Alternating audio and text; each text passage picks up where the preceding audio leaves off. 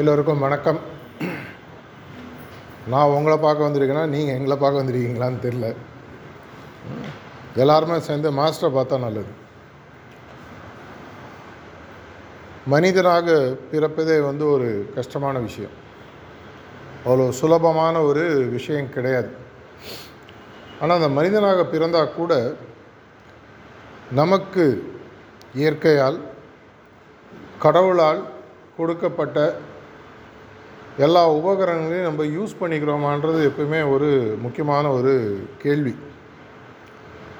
படைப்பில் கடவுள் யாருக்குமே எந்த விதமான பாகுபாடோ வித்தியாசங்களோ கொடுப்பதில்லை.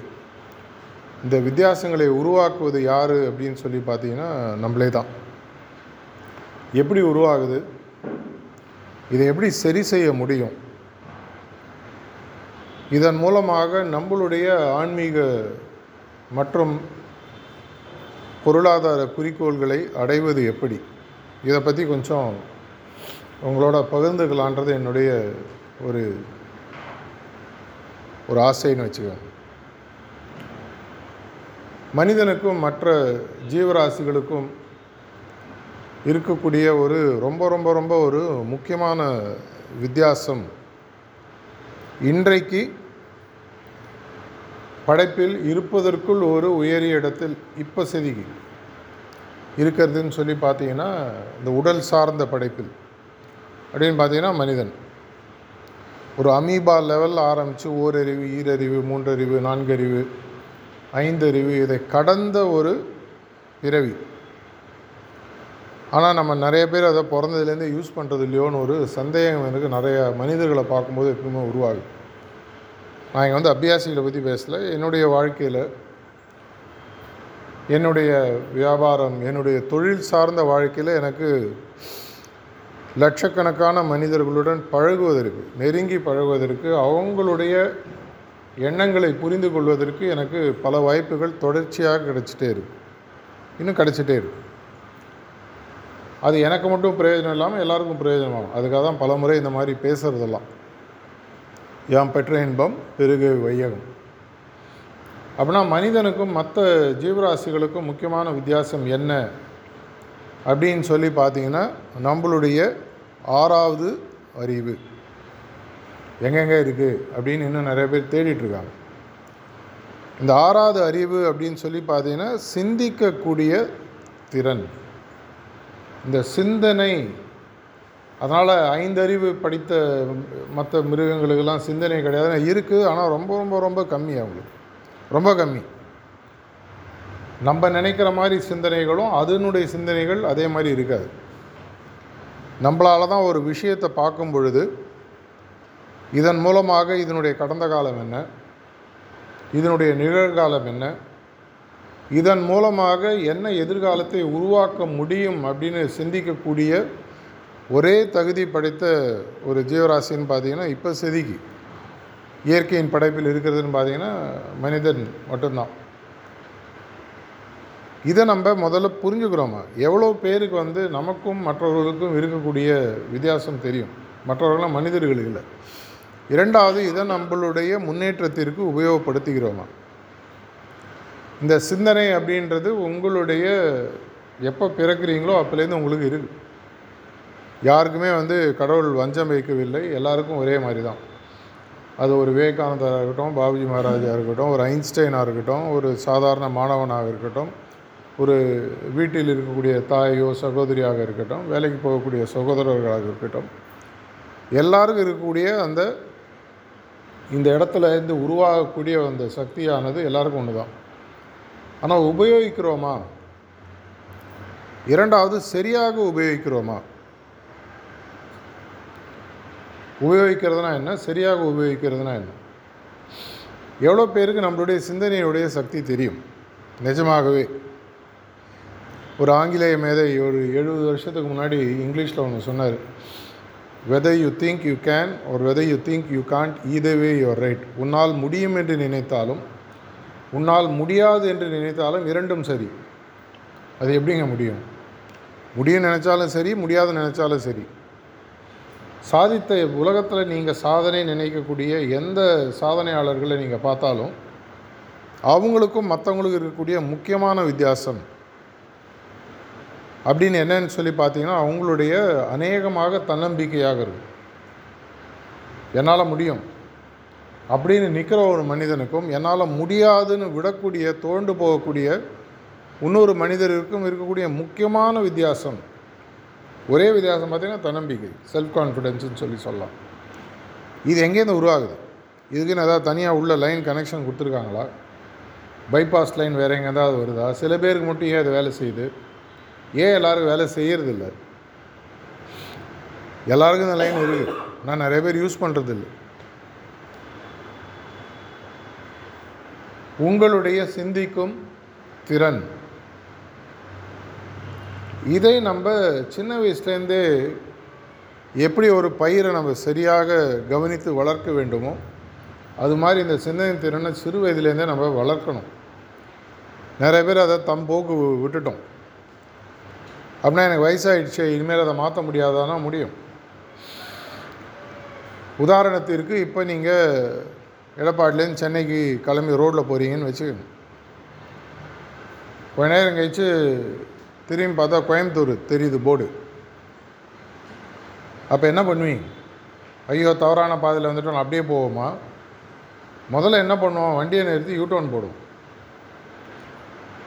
எவ்வளோ நாள் அந்த ரோட்டில் போனோன்றது முக்கியம் இல்லை. இதுவரை நான் வந்த பாதை சரியில்லை, என்னை நான் முன்னே சென்று எப்படி நான் போகிறேனோ அதை நான் மாற்றி அமைக்கிறேன்றது எப்போ புரியுதோ அப்போ புத்திசாலித்தனமாக யூட்டன் அடிக்க தெரியணும். அது 1 வயசாக இருந்தாலும் சரி, 40 வயசாக இருந்தாலும் சரி, 90 வயசாக இருந்தாலும் சரி. It's never too late to make a beginning அப்படின்வாங்க. எப்பொழுதுமே ஒரு புதிய மாற்றத்தை கொண்டு வருவதற்கு வயது என்பது ஒரு தடை அல்ல. நிறைய பேர் நினச்சிக்கிறாங்க, நாங்கள் இன்னும் ஒரு 10 வருஷம், அதுக்கப்புறம் ரிட்டையர்மெண்ட்டு, அதுக்கப்புறம் அப்படியே நான் போய்ட்றாங்க. உலகத்தில் சாதித்த பல மாமனிதர்களோட வாழ்க்கையை பார்த்தீங்கன்னா 50 வயசு மேலே தான் ஆரம்பிச்சிருப்பாங்க. இப்போ ரீசெண்டாக இன்டர்நெட்டில் லாஸ்ட் 6 மாதமாக ஒன்று ஓடிட்டுருக்கு, 60 is the new 20 அப்படின்னு. 60 is the new 20 அப்படின்னா 60 வயது தான் புதிய 20 வயது அப்படின்னு. அந்த காலத்தில் 20 வயதுன்னு சொன்னது போக, 60 வயதில் இருப்பவர்களும் 20 வயதை போல் சிந்திக்க முடியும். நம்ம எல்லாருக்கும் ஒன்று ஞாபகம் வச்சுக்கணும், உடலுக்கு சில ரெஸ்ட்ரிக்ஷன்ஸ் இருக்குது. 5 வயசில் விளையாது, 50ல் விளையாதுன்னுவாங்க. அது வேணால் உடலுக்கு பொருந்தலாம், மனதிற்கு அது பொருந்துவது இல்லை. 10 வயசில் என்னால் ஓடக்கூடிய வேகத்தில் நீங்கள் ஓட முடியுமானா? மேபி முடியாது, மேபி முடியலாம். ஆனால் 10 வயசில் நான் சிந்தித்த இதை விட இன்னும் சிறப்பாக இன்றைக்கி என்னால் சிந்திக்க முடியும். இந்த மனிதனுடைய சிந்தனை மட்டும்தான் வயது ஆக ஆக ஆக இன்னும் செம்பட்டு கொண்டே இருக்கிறது. முந்தி இருந்ததோடு நம்ம பெட்டர் ஆக்க முடியும். ஆனால் நம்ம எல்லாருமே என்ன பண்ணுறோம், இந்த உடலை வைத்து நம்மளுடைய மனதின் திறமையை அடைபடுகிறோம். எனக்கு வயசாகிடுச்சு, மூப்பு வந்துடுச்சு, இனிமேல் என்னால் முடியாது, எனக்கு 70 வயசு ஆகிடுச்சு, பேரம்பேத்திலாம் எடுத்துட்டேன், என்னால் இனிமேல் என்ன சாதிக்க முடியும்?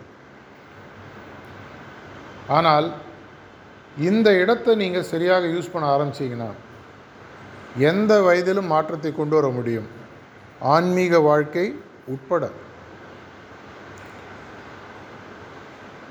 15-20 வயசில் தான் நம்மளுடைய பொருளாதார வாழ்க்கையை ஆரம்பிக்குது. ஒரு படிக்க ஆரம்பிக்கிறோம், ஒரு 20 வயசு வரும்பொழுது ஒரு கிராஜுவேஷனோ இல்லை +2 முடிச்சுட்டே ஒரு வேலைக்கு போகக்கூடியவங்க இந்த காலகட்டத்தில் நிறைய பேர் இருக்காங்க, போயிட்டு பார்ட் டைமாக படிக்கிறாங்க. ஆனால் இந்த ஆன்மீக வாழ்க்கைன்றது நிறையா பேருக்கு இப்போ அட்லீஸ்ட் கொஞ்ச நாளாக இளைஞர்கள் நிறைய பேர் சேர ஆரம்பிச்சிருக்காங்க. ஒரு காலத்தில் பார்த்தீங்கன்னா 50 வயசுக்கு மேலே தான் மெதுவாக யோசிப்பாங்க, கடவுள்னு ஒன்று இருக்குது, கடவுளை அடைவது எப்படி, கடவுளை அடையணுமான்னு முதல்ல கேள்வி, அடையணும்னு சொன்னால் அடைவது எப்படி அப்படின்ற ஒரு கேள்வி உருவாகும். அப்போ இதை பற்றி சிந்திக்க ஆரம்பிப்பாங்க. உலகை மாற்றி அமைக்க வேண்டும். பல பேர் கிளம்புறவங்க எல்லாருமே பார்த்திங்கன்னா அவங்களால முடியாததுக்கு காரணம் இல்லை, முடியறதுக்கு காரணம்னு பார்த்திங்கன்னா அவங்களுடைய சிந்தனை திறன்கள். இந்த சிந்தனை திறன்றது நம்ம அனைவருக்கும் கொடுக்கப்பட்ட ஒரு பொதுவான சொத்து. உதாரணத்திற்கு, நம்ம கார்த்தால எழுந்ததுலேருந்து ராத்திரி தூங்குற வரைக்கும் ஒரு சாதாரண மனிதனுடைய மனதில் 60,000-80,000 எண்ணங்கள் உதிக்கிறதாக சயின்ஸ் சொல்லுது. ப்ளஸ் ஆர் மைனஸ் வச்சுக்கோங்க. 60,000-80,000 எண்ணங்கள் உருவாகுது. இந்த ஒவ்வொரு எண்ணங்களும் ஒரு விதை போன்றது. ஒரு விதைன்றது பார்த்திங்கன்னா இத்தினோண்டு இருக்கும், ஆனால் அந்த விதைக்குள்ளே தான் ஒரு ஆலமரம் இருக்குது, அந்த விதைக்குள்ளே தான் ஒரு மாமரம் இருக்குது, அந்த விதைக்குள்ளே தான் ஒரு தென்னை மரம் இருக்குது. இதை சரியாக விதைத்து அதை சரியாக பாதுகாத்து வளர விட்டோன்னு சொன்னால் அது விருட்சமாக மாறி 200-300 வருஷம் கூட ஒரு ஆலமரம் இருக்குது. நான் பிறந்து வளர்ந்த ஊர் சென்னைன்னு சொல்லி பார்த்தா அடையாறு ஆலமரம்னு உண்டு. 450-500 வருஷமாக இருக்குதுன்னு சொல்கிறாங்க. அப்பப்போ போய் பார்த்துட்டு வர்றது உண்டு. ஆலமரம், அதுக்கு அடுத்தது பார்த்திங்கன்னா ஆமைகள், இதெல்லாம் 400-500 வருஷம் வாழும். அவ்வளோ நாள் வாழ்ந்து பிரயோஜனம் பார்க்கணும், அது வேறு விஷயம், தனி டாபிக்.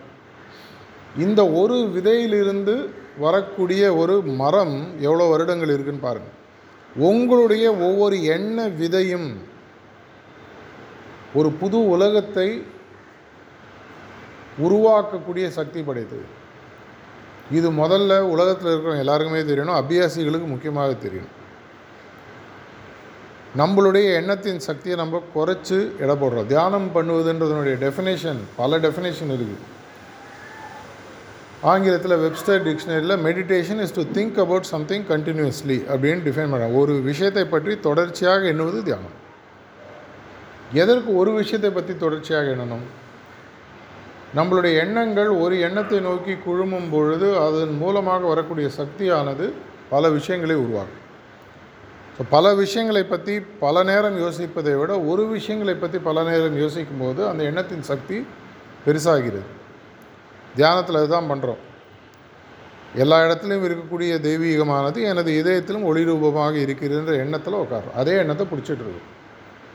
அப்போ என்ன ஆகுது? மெதுவாக அந்த எண்ணத்தின் சக்தி பெருகி பெருகி பெருகி எந்த எண்ணத்தை நம் மனதில் ஓட்டுகிறோமோ அந்த எண்ணமும் நானும் ஒன்றாக மாற ஆரம்பிக்கிறோம்.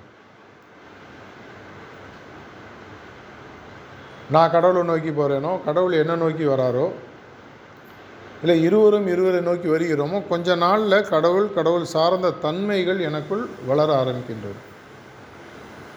நம்ம சகோதரர் பேசும்போது சொன்னார், தியானத்தில் பல பலன்கள் இருக்குது அப்படின்னு சொல்லி. முக்கியமான விஷயம் கடவுள் தன்மையை அடைதல், கடவுளாக மாறுவது முக்கியம். யாருமே மாஸ்டராக மாற வேணாம், மாஸ்டர் மாதிரி மாறும். ஊருக்கு ஒரு ராஜா தான் இருக்க முடியும். ராஜா போல் மனம் படைத்தவர்கள் 1000 பேர் இருக்கலாம், ராஜா போல் சிந்தனை படைத்தவர்கள் 1000 பேர் இருக்கலாம். ஒரு நாட்டுக்கு ஒரு பிரைம் மினிஸ்டர், ஆனால் பிரைம் மினிஸ்டர் மாதிரி சிந்திக்கக்கூடியவர்கள் நிறையா பேர் இருக்கும்போது அந்த நாடு பெரிதாக வளர்கிறது. ஒரு பிரைம் மினிஸ்டர், ஒரு கேபினெட் அப்படின்னு ஒரு இருக்குது, அமைச்சர்கள்லாம் இருக்காங்க அப்படின்னு சொல்லி சொன்னீங்கன்னா ஒவ்வொரு அமைச்சரும் அந்த பிரைம் மினிஸ்டர் மாதிரி சிந்திக்கக்கூடியவர்களாக இருக்கிறாங்களான்னு பார்த்து தான் எடுக்கிறதுக்கு நிறையா நாடுகளில் யோசிக்கிறாங்க. அதை போன்று தான் நம்மளும் என்னுடைய எண்ணங்களுக்கு உலகத்தில் இருப்பதற்குள் யார் ரொம்ப பெரிய ஆள் நீங்கள் நினைக்கிறீங்களோ அவருடைய எண்ணத்துக்கும் என்னுடைய எண்ணத்துக்கும் ஒரே சக்தி தான். அப்படின்னா என்ன வித்தியாசம்? அவர் தன்னுடைய எண்ணம் நடக்குன்னு நம்புகிறாரு, நான் நம்புறதில்லை. அந்த நம்பிக்கையை உருவாக்கக்கூடிய ஒரு கோந்துன்னு எடுத்திங்கன்னா அதுதான் நம்ம மாஸ்டர் மேலே இருக்கக்கூடிய பற்று உறுதி, ஃபெய்த்துன்னு சொல்லுவாங்க. மாஸ்டருடைய எண்ணத்துடன் வேலையை எதுக்காக ஆரம்பிக்கணும்னு சொல்கிறோம்? ஏன்னா எனக்கு என் மேலே நம்பிக்கை இல்லை, அதனால் என்மேல் எனக்கு மேலே இருக்கக்கூடிய ஒரு உயரிய சக்தியினுடைய நாட்டத்தின் பேர், அதன் மேல் இருக்கக்கூடிய ஈர்ப்பின் பேர் அந்த வேலையை ஆரம்பிக்கும் பொழுது அவர் ஆட்டோமேட்டிக்காக என்னுடைய செல்ஃப் கான்ஃபிடன்ஸ் அவர் டேக் ஓவர் பண்ணி அவர் நடத்துகிறார்.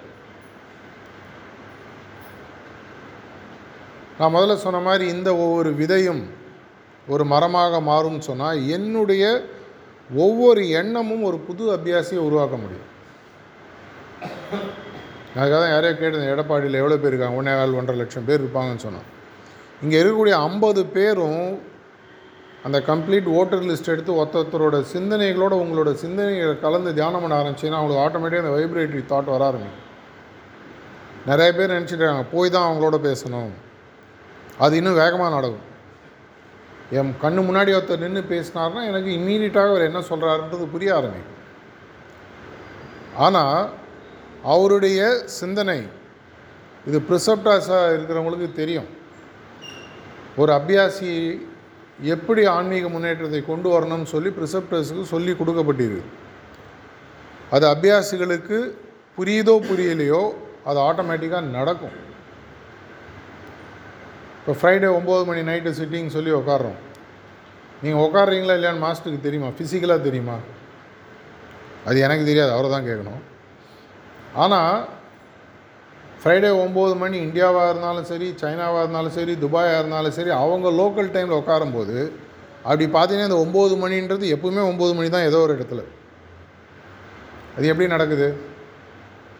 அவருடைய எண்ண சக்தியும் அவருடைய வில் பவர்னு சொல்லுவாங்க, மனோ உறுதி, அந்த சக்தியும் சேர்ந்த ஒரு விஷயம் சங்கல்பமாக மாறி நடக்குது. அந்த ஒரு சங்கல்ப சக்தியை நீங்கள் கொடுக்க ஆரம்பிச்சிங்கன்னா எடப்பாடியில் இருக்கிறவங்க அனைவருக்கும் உங்களுடைய ஆன்மீக விஷயம் சார்ந்த விஷயங்களை நீங்கள் உங்களுடைய எண்ணத்தின் மூலமாகவே பரப்ப முடியும். டிரான்ஸ்மிஷன்றது என்ன? அவருடைய சக்தியை எண்ணமாக மாற்றி வைப்ரேஷனாக மாற்றி எல்லாருக்கும் அனுப்புகிறார். அது எங்கேயோ நம்ம ஃபீல் பண்ணுறோம், உட்காரமோ ஆட்டோமேட்டிக்காக நம்மளுக்கு அது ஃபீலிங் வருது. இதே மாதிரி ஒவ்வொரு அபியாசியும் அவர் ஆக்சுவலாக சொல்ல ஒரு டவர் மாதிரி, எப்படி ஒரு வெளியில் செல் டவர் இருக்கோ ஒரு அபியாசியோ ஒரு ப்ரிசப்டரோ பார்த்தீங்கன்னா ஒரு செல் டவர் மாதிரி உங்களுக்கு ஒரு கனெக்ஷன் இருக்குது. அந்த கனெக்ஷன் மூலமாக அந்த செல் டவர் என்ன பண்ணுது? சிக்னலை டிரான்ஸ்மிட் பண்ணுது. இந்த சிம் கார்டு போட்டு அந்த டவரோட சர்வீஸ் ப்ரொவைடரோட கனெக்ட் பண்ணால் ஆட்டோமேட்டிக்காக அவங்களுக்கு சிக்னல் கிடைக்குது, ஃபோன் பேசுகிறாங்க, இன்டர்நெட் பார்க்குறாங்க. இதே மாதிரி கடவுளை தேடுபவர்கள் அனைவருக்கும் சிம் கார்டு ஏறின எனேபிள் ஆகிருக்கு. அவங்களோட சர்வீஸ் ப்ரொவைடராக நீங்கள் மாறணும். அவங்க இப்போ ஏர்டெல்லோ ஜியோவோ ஏதோ ஒன்று சிம்மு போட்டாங்கன்னா ஏர்டெல் ஜியோவோட போய் லாக் ஆக போகுது இந்த டவர். அதே மாதிரி எனக்கு ஒரு ஆன்மீக முன்னேற்றம் வேணும்னு கடவுளை நோக்கி பிரார்த்திப்பவர்கள் பல பேர் இருக்காங்க. நான் நிறைய பேர் பார்த்துருக்கேன். இவ்வளோ நாளாக நான் ஒரு குருவை தேடிட்டு இருந்தேங்க, இவ்வளோ நாளாக நான் ஒரு மார்க்கத்தை தேடிட்டு இருந்தேன், கரெக்டாக கிடச்சிடுச்சு. கரெக்டாக கிடைக்கிறதுக்கு முன்னாடி பல வேலைகள் நடக்கின்றன. அந்த இடத்த அந்த ஆன்மீக ஃபீல்டுன்னு சொல்லுவாங்க, ஒரு விளைநிலம். அதை உருவாக்குவதற்கு நம்மளுடைய குருநாதர்கள் தொடர்ச்சியாக ஒர்க் பண்ணிகிட்டு இருக்காங்க. அந்த வேலைகளை ப்ரிசப்டராலையும் செய்ய வைக்க முடியும். நிறைய ப்ரிசப்டருக்கு தெரியறதில்லை, அபியாசிகளுக்கும் தெரியறதில்லை. நம்ம எல்லாருமே பார்த்திங்கன்னா அந்த மாதிரி ஒரு நமக்குள்ளே ஒரு சக்தி இருக்குது, நல்ல சக்தி. இதை யூஸ் பண்ணோன்னா முதல்ல உங்களுடைய சிந்தனைகளை நம்ம நேர்படுத்த ஆரம்பிக்கும். நான் சொன்ன ஒவ்வொரு விதையும் ஒரு மரமாக மாறக்கூடிய தகுதி சக்தி இருக்கிறது. ஒரு நாளைக்கு அப்படின்னா எவ்வளோ விதை கொடுக்கப்படுகிறது உங்களுக்கு? 60,000. ஏதோ 4 பேராக கேட்டுட்ருக்கீங்க, அப்பப்போ கொஞ்சம் செக் பண்ணிக்கலாம். 60,000 விதையாக கொடுக்கப்படுகிறது. இவ்வளோ நாளாக இந்த 60,000 விதை எங்கே போகுது? அப்படியே போயிடுது. எங்கே போகுதுன்னே தெரில. இவ்வளோ நாளாக நான் அதை யூஸே பண்ணுறதில்ல. இந்த எண்ணங்களுடைய சக்தி எப்படின்னு சொன்னால் இதுக்கு நீங்கள் தனியாக உக்காந்து அதை நீங்கள் யூஸ் பண்ணுறது கூட அவசியம் இல்லை. இப்போ என்னோடய வீட்டு வேலையை செய்கிறேன், ஆஃபீஸ் பணியை செய்கிறேன். எந்த வேலையை செய்யும்போது என்னுடைய எண்ணங்களை நான் கரெக்டாக ஒரு டார்கெட்டுக்கு அனுப்பிச்சிட்டே இருக்க முடியும். இதுதான் மாஸ்டர்ஸ் எப்பவுமே பண்ணுறாங்க. நம்மளோட அவங்க பேசுகிற மாதிரி இருக்கும், ஒரு செலிப்ரேஷன் நம்ம முன்னாடி உட்கார்ற மாதிரி இருக்கும். ஆனால் அவங்களுடைய சிந்தனைகள் எல்லாமே தன்னுடைய குருநாதருடைய வேலையை தன்னுடைய சிந்தனையாக மாற்றி அவங்க டிரான்ஸ்மிட் பண்ணிகிட்டே இருக்காங்க உலகம் ஃபுல்லாக. நம்மலாம் அதே மாதிரி ஒரு மைக்ரோ டிரான்ஸ்மிட்டராக மாற ஆரம்பித்தோன்னு வச்சு இந்த பிரபஞ்சத்தில் நடக்கக்கூடிய அனைத்து விஷயங்களுமே எண்ணம் சார்ந்த விஷயம். என்னுடைய 60,000 எண்ணங்களும் மாஸ்டரின் சிந்தனைகள் போல் மாற ஆரம்பிச்சதுன்னா, மாஸ்டரின் எண்ணங்கள் போல் மாற ஆரம்பிச்சதுன்னா, ரோட்டில் நடந்துட்டு போகிறேன், அப்படியே பராக பார்த்து நீங்கள் எங்கே பார்த்துன்னு போகிறதுக்கு பதிலாக நான் நடக்கும்பொழுது நான் செல்லக்கூடிய பாதையிலெல்லாம் மாஸ்டருடைய எண்ணங்கள் பரவுகின்றன. இதுதான் அந்த 4 சஜஷன். இப்போ 19 ஆகஸ்ட்டு ஜென்மாஷ்டமியும் போது 3 இன்டென்ஷன் அப்படின்னு சொல்லி 3 விஷயங்களை கொடுத்தாரு. என்னுடைய நோக்கங்கள், இன்டென்ஷனாக நோக்கங்கள், இந்த நோக்கங்கள் என்னுடையது என்னவாக இருக்க வேண்டும், அப்படின்றதுக்கு 3 இன்டென்ஷன் கொடுத்தாரு. இதெல்லாம் எதற்காக? உங்களுடைய எண்ண சக்திகளை உங்களை யூஸ் பண்ணுறதுக்கு புரிய வைப்பதற்காக கொடுக்கப்பட்டது. அவர் என்ன சொல்கிறாரு? 1 மணி நேரத்துக்கு ஒரு தடவை 1 நிமிஷம் கேப் விட்டு அந்த 1 நிமிஷத்தில் ஏதாவது ஒரு சஜஷனையோ ஒரு இன்டென்ஷனையோ உள்ளே வாங்கி அதை உன்னை சுற்றி பரவ விடு. பேய் பாட்டெலாம் பார்த்துருப்பீங்க, அந்த பேய் வரும், அதனோட சக்தி அப்படியே தரையில் பரவுற மாதிரி காட்டுவோம். அதெல்லாம் நம்ம நம்புவோம், ஏன்னா கிராஃபிக் எஃபெக்ட். நம்மளுக்கு விஎஃப்எக்ஸும் கிராஃபிக்ஸ் எஃபெக்ட்டும் போட்டு பார்த்தா தான் நம்ம நம்புவோம். அது வந்து நம்மளுக்கு புரியறதுக்காக காட்டுறது. நிஜமாகவே பேய் இருக்குன்னே வச்சுக்கோங்க, இல்லைன்னு வச்சுக்கோங்க. குஜராத்தில் அதை பற்றிலாம் கூட பேசியிருக்கார், பார்த்துருப்பீங்க.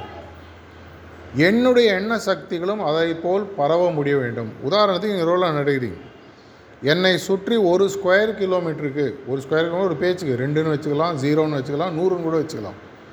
எல்லா இடத்திலும் இந்த சிந்தனை, ஏதோ ஒரு சிந்தனை எடுத்துக்கோங்க.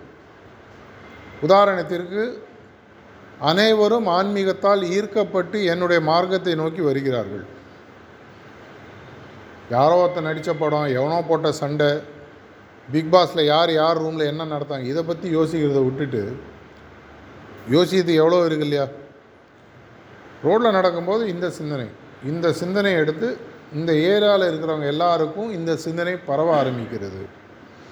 இது சயின்ஸில் ப்ரூவ் பண்ணியிருக்காங்க. இன்றைக்கி இல்லை, 40, 50, 70 வருஷத்துக்கு முன்னாடி சந்திரபோஸ்னு ஒருத்தர் இருந்தார், நேதாஜி இல்லை இன்னொருத்தர்.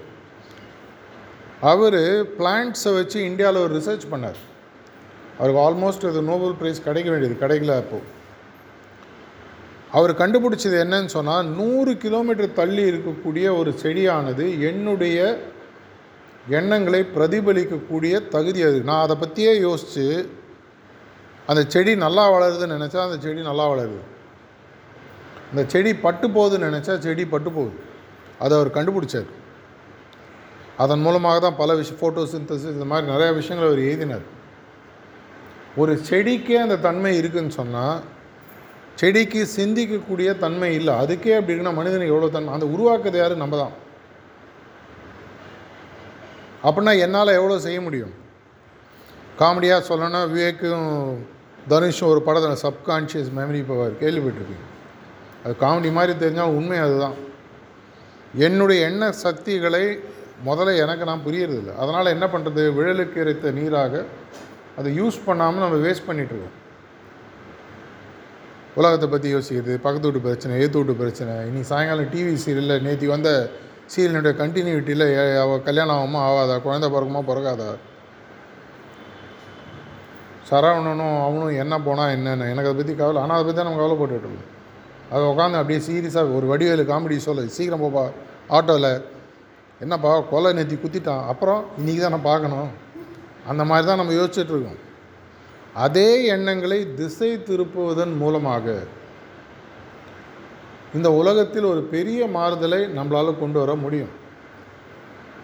இது நிறையா பேருக்கு வந்து திரும்பி அதே பிரச்சனை, நம்பிக்கை இல்லை. அட போங்க சார், நீங்கள் அழகாக பேசுகிறீங்க, எங்களால் முடியாது. இதை தான் நான் முதல்ல சொன்னேன், முடியும் என்று நினைத்தாலும் முடியாது என்று நினைத்தாலும் இரண்டும் உண்மையே. உலகத்தில் என்னால் மாறுதலை கொண்டு வரணும்னு நினைச்ச பெரிய தலைவர்களெல்லாம் ஏதோ ஒரு மாறுதலை கொண்டு வருவாங்க, நல்லதோ கெட்டதோ. அவர் புத்தராக இருந்தால் ஒரு மார்க்கத்தை உருவாக்கினார், ஹிட்லராக இருந்தால் 1 லட்சம் பேரை கொண்டு தொலைச்சான். ஆனால் 2 பேருக்குமே என்னால் முடியும் நம்பிக்கை இருந்தது. ஒரு முறை பாபுஜி மகாராஜை சாரிஜி மகாராஜ் கேட்டார், உன்னை அடைவதற்கு இருப்பதற்குள் வேகமான வழி என்ன? என் மேலே யாருமே செலுத்தாத அன்பை நீ செலுத்தினா நீ அது மாதிரி உருவாக முடியும். அப்போ உடனே சாரிஜி பாபுஜியை கேட்டாராம், நீங்கள் ஒரு இடத்துல சொல்லியிருக்கீங்க ராவணன் கும்பகர்ணன்லாம் வந்து மோட்சம் அடைஞ்சிட்டாங்கன்னு, அவங்களாம் அவ்வளோ தீயவர்களாச்சு, எப்படி அவங்களாம் அப்படின்னா மோட்சம் அடைஞ்சாங்கன்னு. நீ எந்த அளவுக்கு அன்பு செலுத்துறியோ அதை விட அவன் தீவிரமாக என் மேலே கோபத்தை செலுத்தணும். அவன் முழிச்சுன்றதுக்குலாம் ராமரை போட்டு தள்ளணும், ராமரை போட்டு தள்ளணும். அவன் மனசில் எல்லா சிந்தனைகளும் ராமர் எப்படி போட்டு தள்ளுறான். அப்போ உடனே சாரிஜி பதிலுக்கு கேட்டாராம், அப்படின்னா நான் உங்களை வந்து இனிமேல் அன்பு செலுத்துக்கு இதெல்லாம் வெறுக்க ஆரம்பிக்கலாமான்னு. அவர் சொன்னாராம், அந்த மாதிரி வெறுக்கிறது ரொம்ப கஷ்டம், என்னால் முடியாதுன்னாரு. வெறுப்புக்கும் சரி அன்புக்கும் சரி பேஸ் என்னன்னு பார்த்தீங்கன்னா நம்மளுடைய எண்ணம்.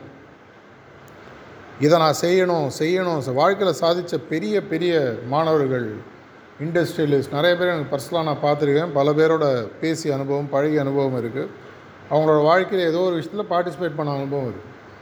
எல்லாருக்குமே பார்த்தீங்கன்னா ராமரை பற்றி சொன்னான்னு சொன்னால் ஒக்க பானம், ஒரே பானம், ஒரு பானம் தான். ஏன்னா அவர் அடித்தாரா அந்த ஒரு பானம் எல்லாம் முடிஞ்சும். அந்த அளவுக்கு அவருடைய பானசக்தி. ஏன்னா பானம் இல்லை, அந்த பானத்தை அம்பை விடக்கூடிய அவருடைய எண்ண சக்தி. இதை நான் அடிக்க போகிற இது முடியும், அந்த நம்பிக்கை, ஒரே அம்பு முடிஞ்சிடும். முடியாது அப்படின்னு எப்போ நீங்கள் நினைக்கிறீங்களோ ஆரம்பத்துக்கு முன்னாடி நீங்கள் ஃபெயிலியர் ஆகிடுறீங்க. நான் பல இடங்களில் ஆன்மீகத்தை பற்றி நான் பேசும்போது இந்த உலகத்தில் இந்த விஷயங்களை எடுத்துகிட்டு போனோம். என்ன பண்ணணும்னா வேலை சேர்த்துமா முதல்ல சிந்தனையை மாற்று. உன் சிந்தனையை மாற்றாமல் வெறும் செயலில் இறங்கினீங்கன்னு சொன்னீங்கன்னா முதல் கோணல் முற்றும் கோணல். உன் எண்ணத்தில் ஒரு பயம் இருக்குது, எண்ணத்தில் ஒரு நம்பிக்கை இல்லை, எண்ணத்தில் இது நடக்குமா நடக்காதான்றதில் ஒரு தெளிவு இல்லை. அப்படி இருக்கும்பொழுது வீட்டிலே சமைக்கிறாங்க, இன்றைக்கி தோசை நல்லா வருமானு ஆரம்பித்தோம். தோசை சத்தியமாக இன்றைக்கி நல்லா வராது, லேடிஸ்க்கு தெரியும். அது நல்லா வரணுன்ற எண்ணத்துடன் ஆரம்பிக்க வேண்டும். இதே தான் ஆஃபீஸுக்கு வேலைக்கு போகிற மனிதர்களுக்கும். ஒரு நல்ல சிற்பிக்கும் சுமாரான சிற்பிக்கும் வித்தியாசம் அவங்களுடைய திறமை அல்ல, அவங்களுடைய எண்ண சக்தி. நான் செய்வது சிறப்பாக வரும். அதை ஆரம்பிக்கும் போது இருக்கக்கூடிய சிந்தனையும் சரி, தொடர்ச்சியாக அதை பற்றி அதே தான். அவங்களுடைய எண்ணத்தில் எல்லாமே என்ன இருக்குது, எப்படி ராவணன் மனசில் எப்போ ராமரே இருந்தாரோ இதுதான் என்னுடைய குறிக்கோள். நான் ஒரு சரியான அபியாசியாக மாஸ்டரோட இதயத்தில் இடம் பெறுவேன்ற நம்பிக்கை முதலில் உங்கள் எண்ணத்தில் உருவாக வேண்டும். இல்லைங்க அவர்லாம் 30 வருஷமாக மிஷனில் இருக்கார், நான் இப்போ தான் சேர்ந்தேன், அது மாதிரிலாம் ஒன்றுமே கிடையாது. பாபுஜி நிறைய தடவை சொல்லியிருக்காரு, 30 வருஷமாக ஒரே இடத்துல குட்டையில் சுற்றுறது வேறு, யாரையும் ஆற்றுல வேகமாக போகிறது வேறு. நிறைய பேர் 20 வருஷமாக இருந்தேன், 30 வருஷமாக இருந்தேன். அதெல்லாம் நம்மளதில் எவ்வளோ வருடங்கள் நீங்கள் மிஷனில் இருந்தீங்கன்ற சீனியாரிட்டிலாம் கிடையவே கிடையாது. நேதிக்கு சேர்ந்தால் அவங்களோட வேகமாக போய்ட்டுருக்கோம். ஒரே இடத்துல செக்கு மாடு மாதிரி சுற்றிட்டு இருந்தால் என்ன பிரயோஜனம்? என்னுடைய எண்ண சக்தியை நான் புரிந்து என்னுடைய ஆன்மீக முன்னேற்றத்தில் எனக்கு முதல்ல இதனால தான் குறிக்கோள் அமைத்தல். எதனால் குறிக்கோள் அமைக்க சொல்கிறோம்? குறிக்கோள் அமைக்கும் பொழுது நம்மளுடைய மனது அதை நோக்கி செல்ல ஆரம்பிக்கும். ஒரு பையனுக்கு இறக்குறீங்க, இந்த பரீட்சையில் 90 வாங்கணும் கொஞ்ச நாள் கழிச்சு அவனுக்கு 90 வாங்கணுன்ற இலக்கு அவனுடைய மனதில் இறங்குகிறது. பல நேரத்தில் மற்றவர்கள் இறக்கிறார்கள். ஆனால் எப்போ ரொம்ப சக்ஸஸ்ஃபுல்லாக இருக்குன்னா நானே எனக்கு இறக்கிக்கும் போது என்னுடைய மனதில் அந்த ஒரு எண்ணம் குறிக்கோள் பதிந்துடுச்சுன்னு சொன்னீங்கன்னா நம்மளுடைய ஆழ்நிலை மனதினுடைய வேலை எப்படின்னு பார்த்தீங்கன்னா குறிக்கோள் ஒரு முறை அமைச்சாச்சுன்னா நம்மளுடைய எண்ணமானது குறிக்கோளை சார்ந்து அமைய ஆரம்பிக்கும். இதனால தான் அபியாசிகளுக்கு ரொம்ப முக்கியமான விஷயம் என்னன்னு சொல்லி பார்த்தீங்கன்னா குறிக்கோள் அமைத்தல்.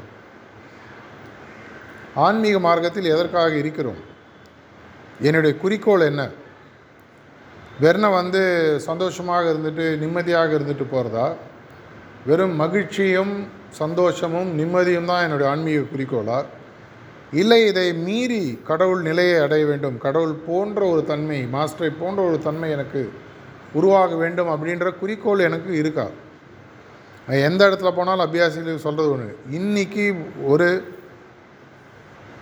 உங்களுடைய எண்ணத்தில் எது குறிக்கோள்ன்றது இன்றைக்கி போய் திரும்பி யோசிச்சு கேட்டு பாருங்கள். நான் கிளம்பி போனதுக்கப்புறம் உங்களுக்கு கொடுக்கப்பட்ட டைரியோ இல்லை நீங்கள் வச்சுருக்கிற டைரியிலையோ ஒரு பேப்பர்லேயோ இந்த ஆன்மீக மார்க்கத்தில் இந்த குறிக்கோளுக்காகத்தான் நான் இருக்கிறேன் அப்படின்றத நீங்கள் தெளிவாயிட்டீங்கன்னு சொன்னால் ஒரு பெரிய ஆச்சரியம் நடக்க ஆரம்பிக்கும். என்ன ஆச்சரியம்? உங்களுடைய எண்ணங்கள் அந்த குறிக்கோளால் ஈர்க்கப்பட்டு உங்களுக்கு வரக்கூடிய அனைத்து எண்ணங்களும் அந்த குறிக்கோள் சார்ந்ததாக அமைய ஆரம்பிக்கும். அப்படி ஆரம்பிக்கும் என்ன பண்ணுறீங்க, உங்களுக்கு தெரிஞ்சோ தெரியாமையோ நீங்கள் தியான நிலைக்கு போய்ட்றீங்க. கான்ஸ்டன்ட் ரிமெம்பரன்ஸுக்கு பேஸு பார்த்தீங்கன்னா மாஸ்டரை போல் ஆக வேண்டும் என்ற என்னுடைய குறிக்கோள், என்னோடது எல்லா அபியாசிகளும். அந்த குறிக்கோளை என்னுடைய மனதில் தீவிரமாக இறங்கிடுதுன்னு சொன்னீங்கன்னா எனக்கு அவரை மாதிரி ஆகணும். கல்யாணமாக சின்ன பசங்க பார்த்தீங்கன்னா இந்த பொண்ணை கல்யாணம் பண்ணிக்கணும், அது மேலேயே தவமாக இருப்பாங்க. அதை பற்றியே தான் வாழ்க்கை இருக்கும். அவங்களுக்கு எப்படி ப்ரப்போஸ் பண்ணணும், எப்படி லெட்டர் கொடுக்கணும், எப்படி என் அன்பை சொல்ல வேண்டும், அவங்க செய்யக்கூடிய அனைத்து சிந்தனைகளும் செயல்களும் பார்த்திங்கன்னா அதை நோக்கி இருக்கும். ஒரு ஆன்மீக குறிக்கோள், அந்த குறிக்கோள் உங்களுக்கு பிடித்ததாக, உங்கள் மனதிற்கு பிடித்ததாக ஒன்றை இன்றைக்கி அமைச்சிக்கணும். இன்னி வரைக்கும் அமைக்கலைன்னா அந்த அமைச்சிட்டு அந்த குறிக்கோளை பற்றியே நீங்கள் சிந்திக்க ஆரம்பிக்கும். ஆட்டோமேட்டிக்காக உங்களுடைய எண்ண சக்திகள் எல்லாம் அந்த குறிக்கோளை நோக்கி போவார்.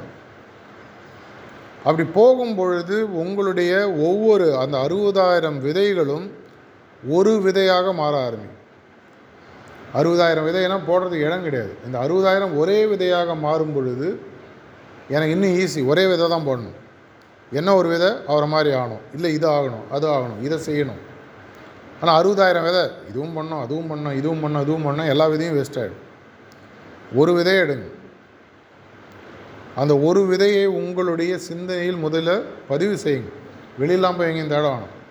என்னுடைய மனதில் அதை இதுதான் என்னுடைய குறிக்கோள், இதுவாக நான் மாற வேண்டும். அது கொஞ்ச நாள் இறக்கணும்னா கொஞ்ச நாள் கழித்து உள்ளேந்து உங்களுக்கு ஒரு சக்தி வர ஆரம்பிக்கும். அந்த குறிக்கோளை நோக்கி இங்கே செல்வதற்கான எல்லா விஷயங்களும் உங்களுக்கு ஆட்டோமேட்டிக்காக உங்களை தேடி வரும். பிரபஞ்ச சக்தின்னு தான் சொல்லுவாங்க. எதை நீங்கள் நம்புகிறீங்களோ அது உங்களுக்கு ஆட்டோமேட்டிக் எவனோ வந்து ஹெல்ப் பண்ணும். அண்ணே இங்கே போகணுமா, இதாங்க இப்படி போங்க, எப்படா நீ எங்கேருந்து வந்த, தானாக நடக்கும். இதுதான் பிரபஞ்ச சக்தின்னு. அது எதுவும் இல்லை, உங்களோட மனதின் சக்தி தான் பிரபஞ்ச சக்தியாக மாறுது. இது வந்து நான் நிறையா ஸ்கூல் ஸ்டூடெண்ட்ஸுக்கு சொல்கிறது உண்டு, காலேஜ் ஸ்டூடெண்ட்ஸ் சொல்கிறது உண்டு. இது அவங்களுக்கு மட்டும் பொருந்துறதில்லை. வாழ்க்கையில் கடைசி காலம் வரைக்கும் இது எப்போனா நீங்கள் இம்ப்ளிமெண்ட் பண்ண முடியும். இதை செய்ய ஆரம்பிக்கும் பொழுது அவருடைய எண்ணம் என்னுடைய எண்ணமாக மாறுகிறது, அவருடைய பணி என்னுடைய பணியாக மாறுகிறது, அவருடைய செயல் என்னுடைய செயலாக மாறுகிறது, கடைசியில் நான் அவராக மாறுகிறேன். நன்றி, வணக்கம்.